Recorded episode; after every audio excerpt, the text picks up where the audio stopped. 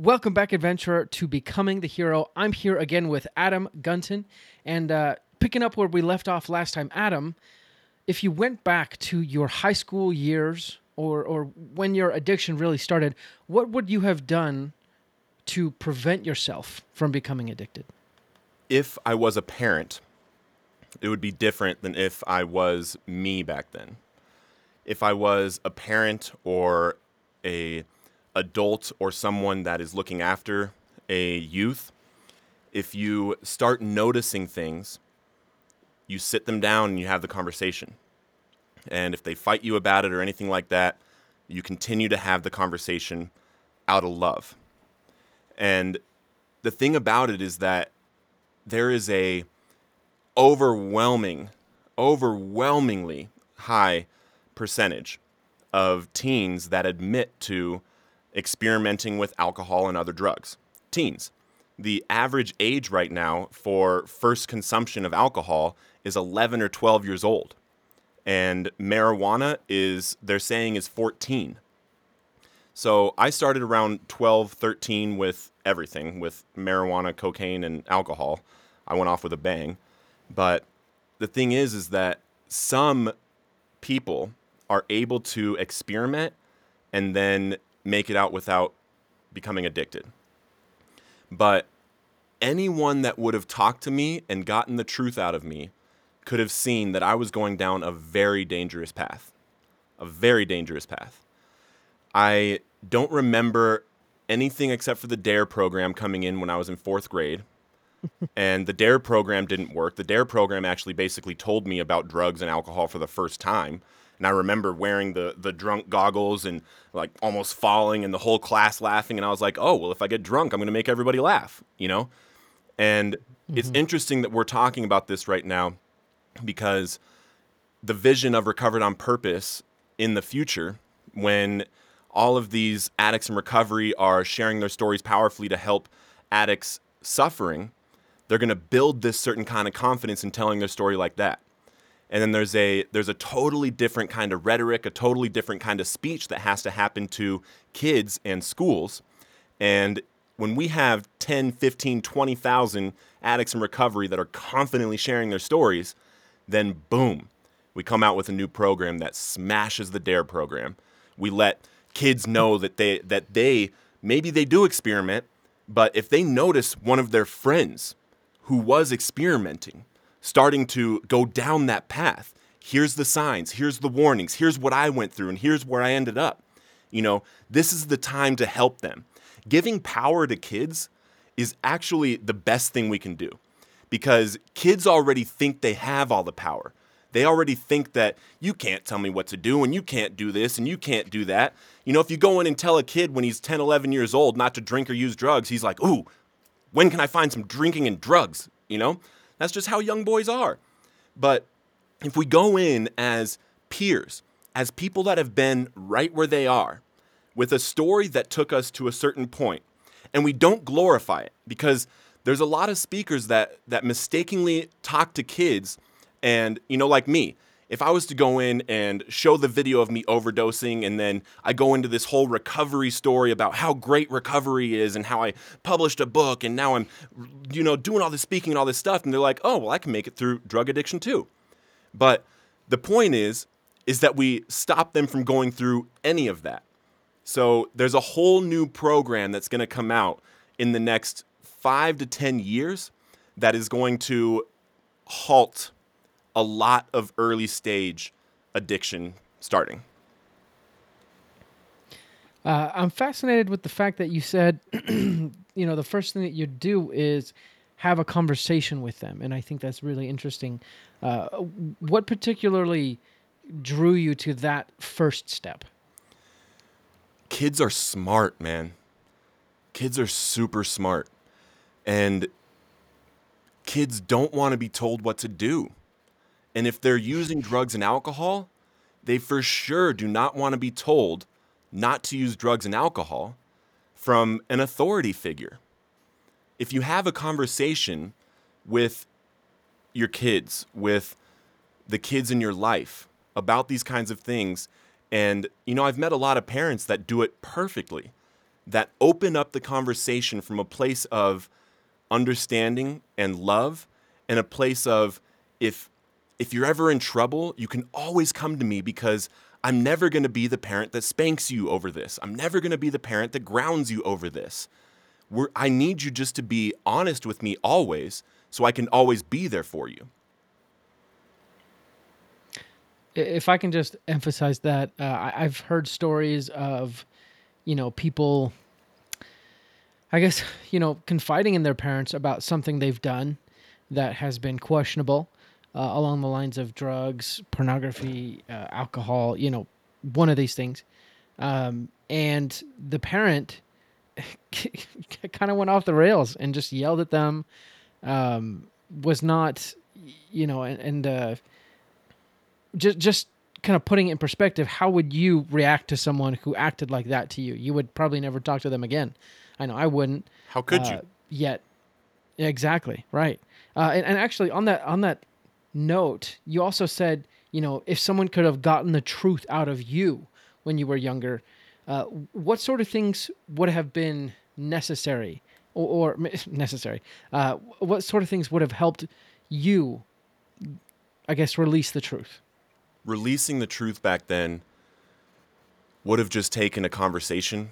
I I don't remember ever really being asked until it was too late. I don't remember ever really having a conversation about it until it was too late. I don't remember ever having a conversation in high school with anybody. You know, um, I don't think that. I think at the very end of my senior year, when it started getting bad and I started getting in a little trouble, I was talked to by authority figures about the trouble I'm going to get in. So I had to, you know, I had to be sneakier, you know, in order to graduate. But it wasn't a it wasn't a conversation of like, hey, I love you. You've done this and this and this with your life. You know, we've watched you do incredible things and I just want to know what's going on right now. This stays between you and I no matter what. It will not go to your parents unless you expressly tell me it's okay. And if it's a parent talking to me, you know, it's a difficult conversation to have but it's necessary and it's different for every relationship between son and son and father or son and mother. Uh, you have to be prepared to take on their emotions, take on the kids' emotions that they come at you with when you bring up the conversation. You can't let your voice raise, you can't let any of that happen. And when they see that you know you're really there because you care and you're a safe place for all of their emotions then they're much more apt to talk to you be honest with you. Speaking as someone who is a prospective future parent um, how would you i guess from start to finish how would you broach the the, the drugs alcohol addiction topic uh, and how would you help your kids prepare to face the inevitability that they will be offered these objects. At a very young age, there would be a conversation about it. Me personally, my kids will always know my story. You know, I'm I'm very very mm. vocal about my story, and you know, being in recovery, um, they'll always know. But if I wasn't really someone in recovery, and I wanted to learn how to talk to my kids, I would start as early as possible. If your kids are already over 10, 11, 12 years old, I would sit them down as soon as you finish this podcast and just talk to them about, you know, drugs. And you sit down and you say, hey, I want to have a conversation with you. And it's because I love you and I know that you are a strong, independent, smart, individual person. And I want to talk to you about some things going on in the world right now that I need you to know about and talk to you can do some research on different drugs and find out what they do to you know um, someone's life. There's pictures of what happens when you do meth that do a whole timeline. There's plenty of videos. You can watch my video of when the police found me dead from an overdose of fentanyl. You can uh, look up all kinds of different things like this and have the conversation with them and ask them. The, the cool thing is is you can present things to a kid and then ask them what they think. And that's always the most powerful way to influence someone is get them to find the answer themselves. So asking them, you know, um, have you been offered anything yet? Marijuana or alcohol or anything? And then if they if they come if they come to you with truth and they've already tried something, just ask them what they thought of it. Ask them how it was. Don't judge. Don't reprimand. Don't you know spank them or any of that stuff because chances are if you have a 14 year old or older, they have. So be prepared for that before going into the conversation. And if they're younger, you know, talk to them about it. You know, you know, what would you do if someone offered you this? You don't tell them, you know, if someone offers you drugs, just say no. Because that's telling them what to do. They didn't come up with that answer and mm-hmm. they're a lot of times they're going to go against that answer because they were told what to do. So, however your relationship is with your child, offer up questions for them to come to conclusions for themselves. Wow, I really like that. Um, and again, I'm just thinking back to I'm just thinking back to my personal upbringing and and uh, a lot of things my parents did really well. And I actually do remember certain conversations where you know they're like you know they kind of walked us through some stuff.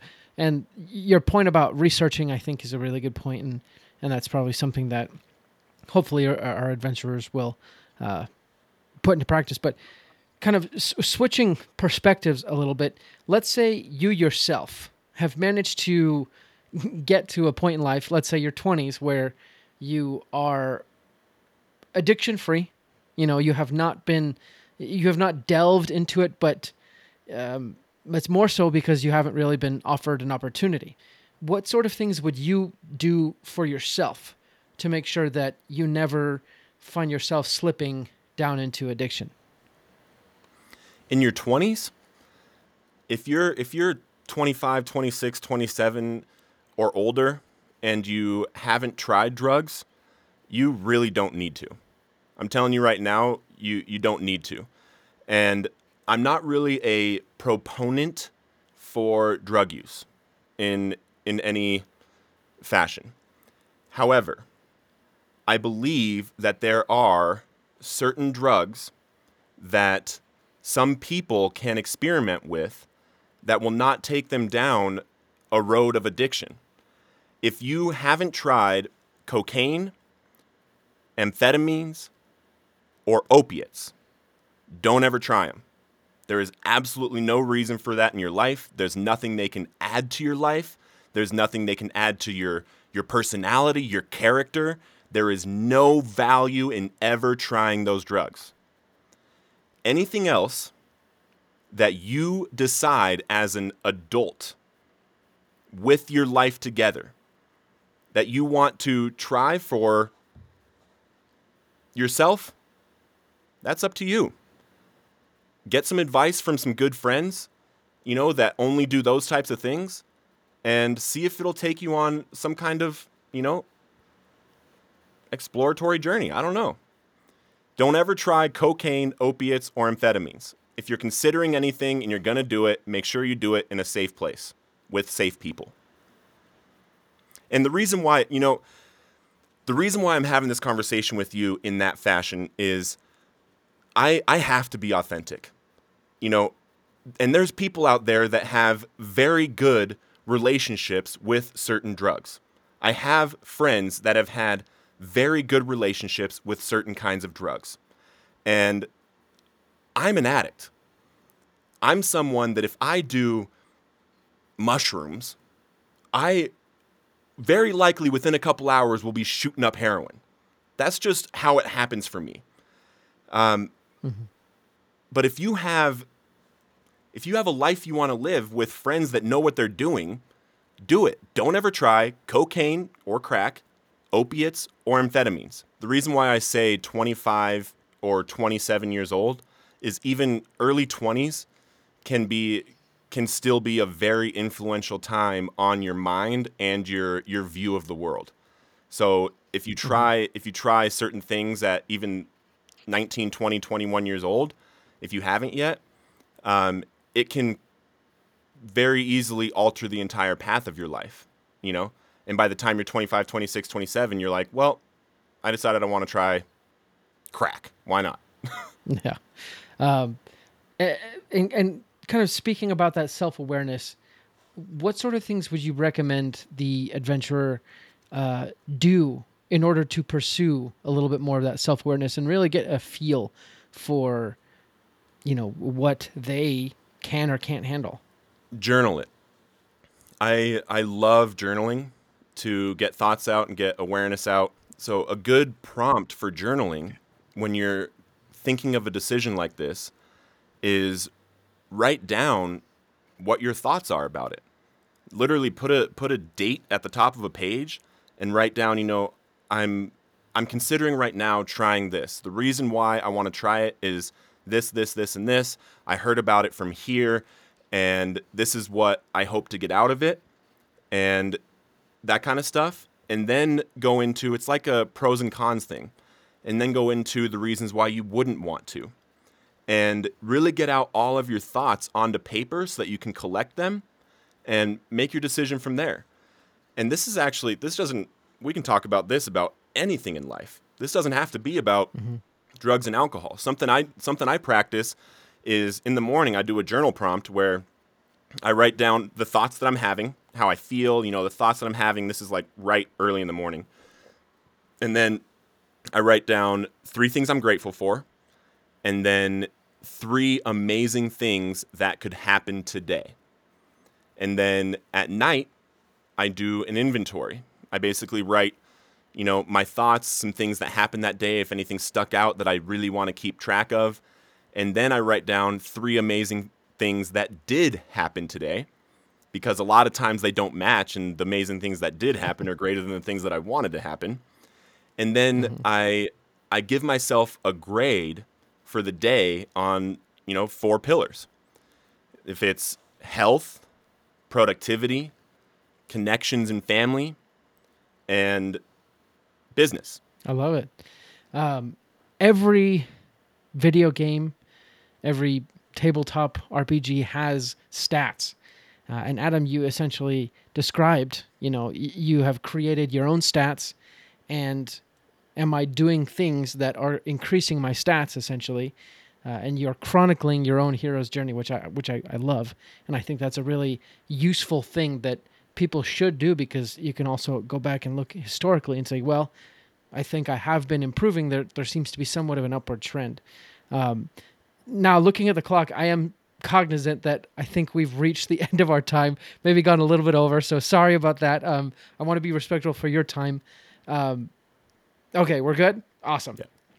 Uh, I, I, wanted to ask. I do want to touch on something you yeah. just said, also, if that's cool. Sure. Go ahead. Go ahead. So it's funny you say that because when you talk to high level people, or if you notice this with high level speakers or people like that, they talk about life and they actually use the term game. And you'll hear it all the time. That's not the game I'm playing. Gary Vee says it. You know, uh, I don't sit and watch YouTube videos because that's not the game I'm playing. And if you look at life as as a game, as something that, you know, you have to beat this master, you have to beat this problem. You have to, mm-hmm. you know, learn this in order to get this pack on your back to do this. You know, you have to learn about real estate in order to do this with your life and and you know, you build this over here. You you can level up over and over and over and over. Agreed. I love putting that in terms of the game of life uh, and, and, really thinking about addiction it's oh, you know it's not it, it's a hindrance you know on the stats that you have. I can just imagine someone putting it in in some in, in some video game or something as like a challenge that you have to overcome and, and not something that you would seek out. Um, when you talked about the average age of drinking and, and drug use you said it was 12 to 13 just a big curiosity why do you think that age particularly?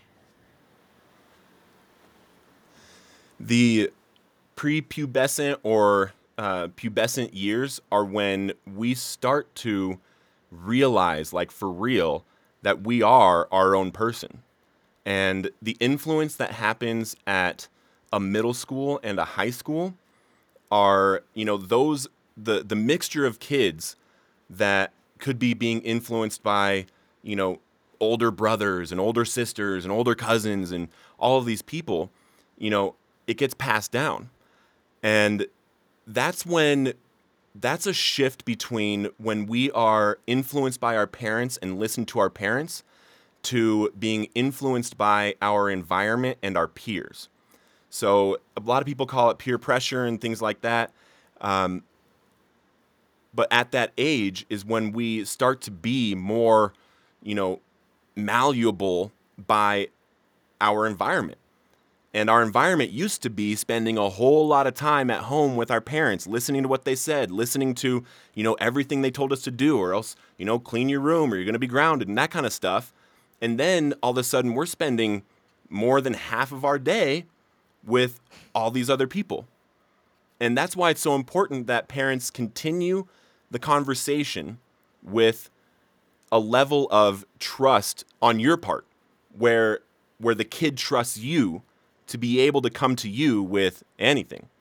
And I know parents that have that relationship with their kids where their kids have told them, you know, the craziest things and they received them with love and and the great thing is that you get to actually help them in the heart oftentimes the hardest point of their life to that point you get to show up as a loving caring parent and if they get that at 12 13 14 years old when they come to you with the worst thing that's happened to them that will be trained in their mind for the rest of their life.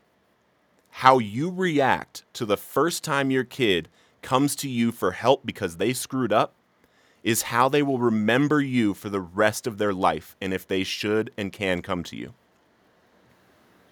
That sentence is probably like the most haunting sentence for prospective parents like myself because it's like do I really like am i the guy that can like actually solve their problems or, or guide them in the right way you know uh, so just kind of a funny question um, but uh, Uh, kind of a more meta question.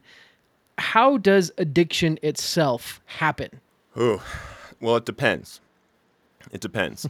For someone like me i have an allergy that they haven't found what the gene is or what the exact abnormality is, but my mind actually reacts different to anything that alters it. Anything that alters my mood or my mind or the state that I'm in actually causes something called the phenomenon of craving. To where if I'm not high or I'm not being altered or I'm not in a mood difference, then I'm, I'm I need it. I feel like I need it. I need to alter my mind. I need to do this. And people that don't have that don't understand it. You know, it's it's hard to understand why why we can't have one drink and stop. Um, but then there's there's certain drugs that you know if you give uh, a 30 day prescription of Percocet, low level Percocet, to 100 people, 100 adults, 40% of them are going to become physically addicted in 30 days. And the the stats for the addicts like the gene for what I just explained to you for me is like 10% or less of the population. So if that's the case, that means someone that doesn't have what I have, someone that isn't necessarily a genetically born addict, can get addicted to things like cocaine, crack, opiates, heroin, fentanyl, meth, those kinds of things. You don't have to have what I have, and it can ruin your life. That's incredible. Um, again, just a curiosity, uh, is, and I know you said they haven't found the specific gene, so I'm guessing they don't know if it's uh, like a, what's the word? if it's a dominant characteristic or if it's recessive or anything like that? Right. I don't. Yeah, I don't think they found exactly what it is because still, Science is actually saying that it could be a mix of genes and environment. Um, I think, like, I believe that they're really close to finding it, though. I believe that they're really close to finding it. Um, but the the problem is is that it centers in the mind. So if it's not, you know, it's something that's passed down, you know, but where is it? If it's if it's something that is an allergy that's in our mind, it's totally different because they've actually found that it's an allergy. And when you think of an allergy, you think of taking peanuts and you get hives and your throat closes up or or you know those kinds of allergies, but this one makes you want more drugs. And if you don't know it, if you haven't experienced it, it's very difficult to understand how that allergy mm. is real. Like I I had everything going for me in my younger years. And drugs took all of it. All of it. Talking about that, uh, I, I guess just one final curiosity. What was it specifically that that made you try that first whatever it was? Watch the influences around your kids. I I had someone in my life at the time that was older and I love him very, very much. He's I, I love him very much. And I don't the thing is his addiction doesn't understand what's happening. And I was given cocaine when I was 12, 13 years old by someone that was 21, 22 years old. And I don't, I literally do not think, and I've, I've thought about it and I've, you know, because I know this person very well and I love him very much. And there was no ill intent there because when we're suffering in addiction, when we're, when we're using things that this is what life is about. This is what solves all my problems. You know, in those instances, when someone is confused and still young themselves, they think that it is actually helping this person in a really weird way, you know? I there was obviously yeah. no malintent with it, you know? But it, that's mm-hmm. what started it. Yeah, and before that, wow. right before actually that year, that year that I was introduced to drugs and alcohol, I was the home run derby hitter for my baseball team at the Little League World Series. That's amazing that something can be going so well and then quickly introduce a, a new factor that might uh, take you down a different path. Yeah. Um, but Adam, again, thank you for joining me on becoming the hero and and sharing your story. Um, as before, we do have two things left to do. So, how can our audience reach out to you, support you, and see what you're up to? Yeah, I have. I actually have been uh, blessed to share my story in a book that became a number one bestseller. I've been able to get it in the hands of thousands of people around the world, and I just opened up giving it away for free, the digital and audio copy. So if you don't like to read it, uh, I'll read it to you, and I give it to you free at from chains to saved.com. Excellent.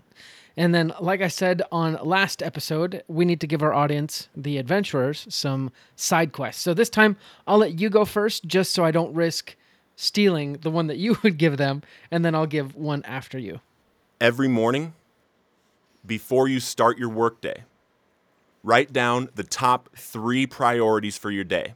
One, two, and three. And then block out the exact times that you are not going to have any interruptions to complete those three things.